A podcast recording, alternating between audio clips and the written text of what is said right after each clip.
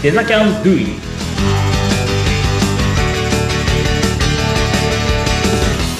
Design Canvas の浜野です。アシスタントの相本幸子です。浜野さん、今回もよろしくお願いします。はい、よろしくお願いします。そして引き続き今回はデザイナー、そしてデザキャンのスタッフとして講師もされておりますニーナさんに登場いただきます。ニーナさん、今回もよろしくお願いいたします。はい、よろしくお願いします。よろしくお願いします。ニーナさんはCanva、あの無料でね、あのスマホでもパソコンでも使えるウェブサービスを使った、あのどうやってデザインをすればいいかっていうような講座も先生としてやってらっしゃるということで、前回はあの私もすごく興味深かったんですけど、Canvaの今についてね、いろいろ教えていただいたんですが、まあ、前回はちょっと広い範囲でCanvaって何なのっていうお話を伺ったので、今度はもうちょっとあの範囲を狭めて、デザイナーが使うためのCanvaってどういうふうに有効活用ができるのかっていうようなところをね、伺っていきたいと思うんですけど、はい、まあ、このあたりはちょっとプロの浜野さんにもお力添えをいただきながら、そうなんですよね。お話を伺えればなと。我々はそのデザイナーとしてデザインツール、まあ Adobe 社が作っているツール、Photoshop、イラストレーターみたいなのを作って、うん、で、えっと、制作をしてきたわけですけども、うん、デザイナーがじゃあ Canva をじゃあ使い始めるきっかけって、うん、そもそも何かなとか、あとは Canva を使うメリットみたいなところっていうのは、うん、その今、バリバリイラストレーター、フォトショップとか触っているデザイナーとかでも、うん、うまく使える方法ってあるのかなっていうのを、ちょっとニーナさんに聞いてみたいなと思ってるんですよ。うん、はい。あります?なんか。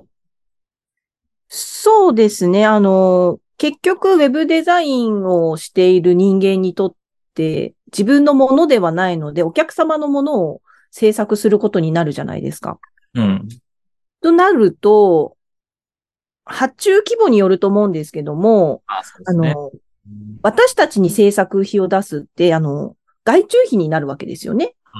うん、で、毎回毎回、その作ることにお金を出せる会社さんはいいと思うんですけど、うん、中小企業の方だったり、フリー、クリ、ん?小さい規模でやって、一人でやってるよっていう方たちは、継続して何かを作り続けたりしなきゃいけないときに、毎回毎回、発注はかけれないと。うんうん、でも、個人で手で書いたような、ウェウェウェっていう落書きみたいなのをお客様に見せるには、やっぱり説得力が持たせれないっていうような時に、うん、きちんとしたこうデザインで何かを作りたいっていう時、うん、ソフトの使い方から覚えなきゃいけないし、うん、デザインもできないっていう時に、うん、一発目、私たちみたいなウェブデザイナーに作ってもらって、うん、それをもとに以降の制作は自分たちでやりたいんですっていう人たちがやっぱり一定数いらっしゃるんですよ。うん、そういう場合、Photoshopとかイラストレーターで作ってしまうと、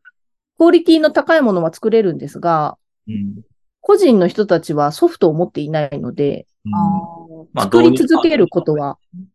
できないですよね。で、そういう場合に、Canva であれば無料プランもあるので、ご依頼者様に対してこう負担なく継続して新しい情報を発信するための素材を自分たちが作れるっていう状況を作ることができるっていうのが Canva を導入するきっかけになってるかなと思います。確かにあの結局その個人目線っていうか、まあデザイナー目線で言えばそれは別に使っても使わなくてもっていう話なんだけど、お客様の目線で言うと、うん、結局それで作られても、また、あの、ここをちょっと修正してほしいっていうのは再依頼かけなきゃいけない。じゃあその再依頼をかけるための予算って果たしてあるのかっていうと多分ないんですよ。小さい企業。うん。なので、まあデザイナーじゃなくて、えっと、まあいわゆるその依頼者ですよね。依頼者が、ちょっと文字を直すとか、ちょっとここのレイアウトを右から左に移したいっていうぐらいだったら、Canvaを使ってもらった方が、では有用だから、もうちょっとじゃあ新しいテンプレート、もうちょっと違う展開をしたいっていう話になった時に、ちょっと凝ったデザインが必要になってくるから、その時には、まあ、プロに依頼するっていうような、まあ、いわゆる継続的なその仕事ですよね。のやり取りができるかどうか。多分、あの、逐一ちょっとした細かい修正でお金払ってたら予算もなくなっちゃうんで、依頼しづらくなっちゃうんですよ。どんどんどんどん、ね。ああ、そっか。そうそうそう。だからデザイナーがっていうよりかは、デザイナーに依頼してきてくれたその人のための、うん、まあ、有効活用させるために、そうですね。いるっていうことですよね。そうですね。うん、あの、使う側として便利だから使おうっていうのは個人の使用感であって、仕事でなった場合は、極端なことを言うと、何のソフトで作っても一緒なんですよね。うん、完成したものはもう、JPEG 画像とか、エーよん のチラシですっていうので納品されることなので、なるほどね。本人たちが個人でやりたいんですっていう時に、じゃあ Canva っていうのを使ってみませんかっていう。なるほど、なるほど。感じですね。ただ注意しなくちゃいけないのが、あの、先、前回から有料プランすごく便利ですよっていうお話ししたかと思うんですけども、はい、うん、素材がたくさんあるんですよ。有料プラン。うんうん、で、あの、お仕事で使ってもいいんですよ。うん、ただここにちょっと注意があって、納品をする場合、素材というか、あの、テンプレートとかで作って、これを今後あなたたちのところで使っていいですよって納品する場合は、うん、相手も有料プランに入ってないと渡しちゃいけないんですね。そうなんですか。そうなんですし、そもそも開けない。あ、開けはできるんですけど、編集できないので、うん、えー、なので作る場合は、あの、有料プランで作るのか、無料プランのまま作るのか、使っていくのかっていうのを、クライアントの方としっかりお話しして、ね、それで使う、作っていくっていうのが、意外とおっとし穴的なところですね。なるほど、なるほど。今後、こう、運用していくのはどういうふうにしていきたいのか、みたいなところまで話し合うんですよ。なるほど。で結構今までっていうのは、さっき僕が言ってた、まあ、イラストレーター、フォトショップを使って納品して、形ができてるものをポンってこう出すので、基本的にはいじらないんですよ。いじるのはこっち側で。うんうん、まあ、そうするとさっきの、まあ、リスク、その都度お金かけて依頼しなきゃいけないという、まあ、リスクがあるんですけど、そのリスクを取るのか、それとも毎月有料っていう形でお金を払って、してもまあね、月にするとせんえんぐらいですか。うん。そうですね。まあちょっと自分が自由にできるような方を取るっていうのは、うん、相談しなきゃいけないですよね。そっか。うん、それはこっちからね、言ってあげないと知らない可能性もありますよね、クラリン。ね。そうなんですよ。ここで何が生まれるかっていうと、うん、あの、結局デザインってもう納品したら基本的には終わりっていうケースが多いんですよ。いわゆるスポット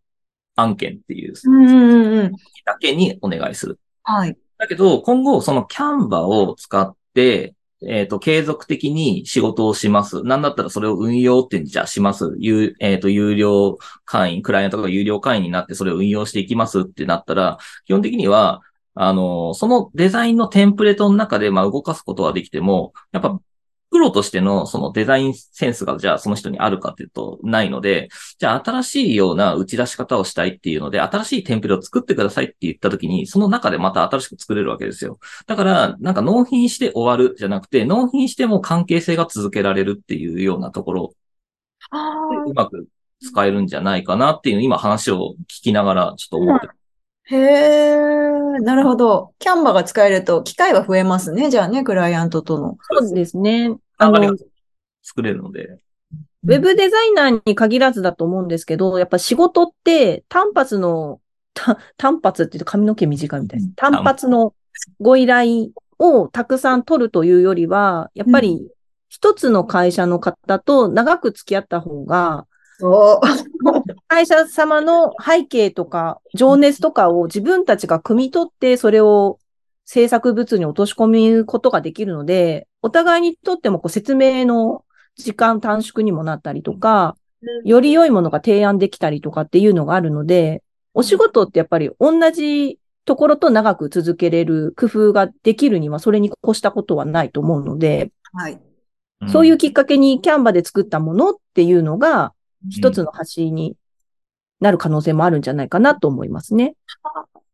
うん、知らなかった。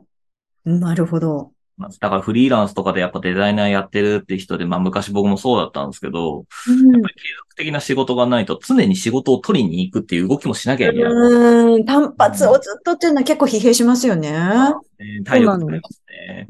だからそういう面もあるし、あとクライアント側目線で言えば、同じ人だったらさっきニーナさんも言ったんですけど、まあ、いわゆるコミュニケーションコストですよね。また自分の製品を一から説明しなきゃいけないってめんどくさいんですよ。あ、そう、他のことやりたいですよね。そうです。それだったらもう、ご言えばじゅう分かってくれる人にお願いしたいわけじゃないですか。うんうんうんうんうんうん。だからお互いやっぱりそういうこうメリットっていうのはあったりするので、あ、まあもちろんそれはね、いいデザインを作ってくるっていうことを前提としての話ですけど。そこはね。あね、まあ人間性とかまあいろいろありますけど、えー、そういうところが何も問題ないということであれば、本当はそういう感じで継続的に依頼したいはずなんです。うーん、確かに。なるということを考えると、まあさっきニーナさんが言ったように、今、Canvaがいわゆるそのパイプになるというか、うん、それに繋がっているような仕組み作りっていうのができれば、まあ継続的な仕事も今までデザイナーってなかなかそれができなかったけども、それを作ることができるんじゃないかってことですよね。うん、そうですね。おそらく、これは勝手な想像なんですけども、うん、単価が抑えやすいものが作れるのかなというイメージがあるので、ってなると、あの、うん、お仕事の最初の一歩のきっかけとして、うん、Canvaというツールが力になってくれで、その先にもっとじゃあ、より凝ったものをってなった時に、いや、ちょっとこれCanvaだと作れないので、私の方のソフトで作りますけど、っていう時に、いや、今までの関係性があるから、それでもいいよ、作ってよって進んでいくこともあると思うんですよね。うんうんうん、お仕事って関係性だと思うので。うん、なので、Canvaがあれば大丈夫というよりも、Canvaを使って入り口になって、で、その先自分の仕事が広がっていくこともあるっていうイメージですね。うんうんうんうん、全部全部をCanvaでプロが完結するっていうのはちょっと今現在は難しいかなっていうとこですかね。できるんですけど、うん、住み分けかなと思ってるんですよ。おー。すごく簡単に使えるし、うん、素材もたくさんあるし、できることもたくさんあるんですけど、うんより凝ったとか自分のこだわりを入れたいとか、うん、もっとこうしたいのにっていう時には、やっぱりまだCanvaだと皆さんが使いやすいツールっていうところもあるので、うん、かゆいところに手が届かないところがやっぱりまだあるんですね。うん、なるほど。そういう時は、あの、Adobe 製品使ってる人からすると、うん、あ、ここの機能にあれがあればっていうところがあって、ああ。そうなんです。だから別物って感じですね。CanvaとAdobe製品。そうね。ただ、Canvaは優秀っていう感じです。なるほど。うん、だから、あの、僕、こう、今後、に層に分かれると思っていて。に層、うん、はい。一つの層が、いわゆる、まあ、Canvaだったりだとか、他にもAdobe Expressと、まあ、いろいろあるんですけど、そういう、いわゆる簡単にデザインが作れるツールで、まあ、ある程度、ちっちゃい細かいお仕事を取るような。うんうん。で、もう一つが、もう、プロフェッショナルですね。はい。うん。もう、あの、この人に、あの、頼めば間違いないとか、この人がまずトップだから、こういった世界観を持っています。この人がそういう世界観には一番強い人ですっていうような上流層。あー、なるほど。だから、その、いわゆる中途半端なところにいる人たちっていうのが、多分いなくなっちゃう。はいええー、完全に極めるか、それとも広く細かくやるかのどっちかになると思ってるんですよね。えー、これはもう近い未来にそうなるだろうっていう予測。僕の中ではそれは思ってますね。なんで、えー、だから、そうすると、だってある程度、ほら、Canvaの方では、その、テンプレートみたいなのも用意されてますし、ある程度クオリティも高いものを作れるんで、中途半端な、その、技術を持った、まあ、ちょっと言い方あれですけど、デザイナーが、なんか自分の、じゃあオリジナルみたいなのを作って、で、じゃあCanvaのそのテンプレートと比べたときにCanvaの方がすごくそのプロのデザイナーが作ってるんで、そっちの方がいいじゃんみたいな。なるほど。そういうことになっちゃうんで、そうするとこの人の価値がなくなっちゃうわけですよ。確かにCanvaでいいじゃんってなっちゃいますよね。イコールでもダメです。だから、イコールでもCanvaの方が結局安く作れるし、スピード感あって作れたりするので、だったらCanvaの方が工数も少なくてこっちの方がいいじゃんになっちゃうわけです。だからそれを一つのものを作らなきゃいけない。ってなると、やっぱりその中途半端な層っていうよりかはもうプロフェッショナルですよね。もうCanvaじゃ再現できないプロの人が作るっていうところと、まあCanvaでも再現できるような細かい小さい仕事ができる。このに層に分かれると思うんですよね。だから僕は。えー、じゃあご自身がデザイナーになりたいっていう時に、自分はどっちにが合ってんのかとか。それを見極める必要あるかもしれないですね。うん。へえ、面白い。じゃあ、あの、依頼する側、クライアントも、うん、まあ、ちょっとこれぐらいだったらキャンバの方に、キャンバのデザインの方にあると思います。今、消費のスピードがすごく速くて。うん、ああ、面白い。そういう背景も影響してるんですかね。あの、媒体多いじゃないですか。うん、うん。インスタグラム。昔はそれこそパソコンのサイトしかなかったようなものが、うん、お仕事で何か物を売りたいってなった時に広告出そうって思ったら、うん、インスタグラムだ、TikTok だ、Google だ、みたいな、うんうん、広がりすぎていて、作って、すぐ出して、次の商品作ってって、一個に対して費用をかけて作ったのに、いっかげつ経ったらまた次のやつ作らなきゃいけないってなった時に、じゃあこれはちょっと、そんなに費用をかけずに作っておいて、次のこっちの企画にドンと入れようみたいな、選べるようになると思うんですよね。うん、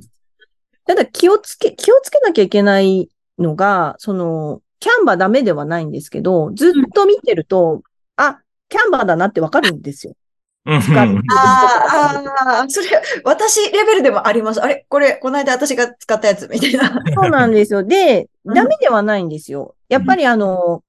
逆に定番だから、馴染んでて人に広がる場合もあるのでいいんですけど、なんか、イラスト屋みたいだなと思っていて、イラスト屋ってご存知ですか？無料。あの、無料のイラストのサイトがあるんですけど。よかった、合ってた。はい。そうです、そうです。イラスト屋の絵ってすごい独特で、見たらイラスト屋だってわかるじゃないですか。ああでもクオリティは高いので、はい、中途半端に質の低いの使うよりは、もう潔くイラスト屋使った方が。いいですよね。確かに確かに。良かったりする時あるじゃないですか。うんただ、これがこう、狙ってここぞって力を入れるときに、無料で全部やるようなやつで使ったときに、それが適正かっていうのは仕事の場面場面であると思うんですよ。うん。うーんなので、そこは上手に使い分けしていけばいいのかなという感じはします。面白い。デザキャンに、あの、入られた人、受講生の人たちは、まあ、要は、もちろん、あの、ニーナさんからキャンバーのことも教わることができるし、はいフォトショップとかイラストレーターっていうソフトもちゃんと使えるようになるから、まあ自分でこう選択肢は広がりますよね。きっと。そうなんですよ。どっちに行くんだみたいな。うんうん。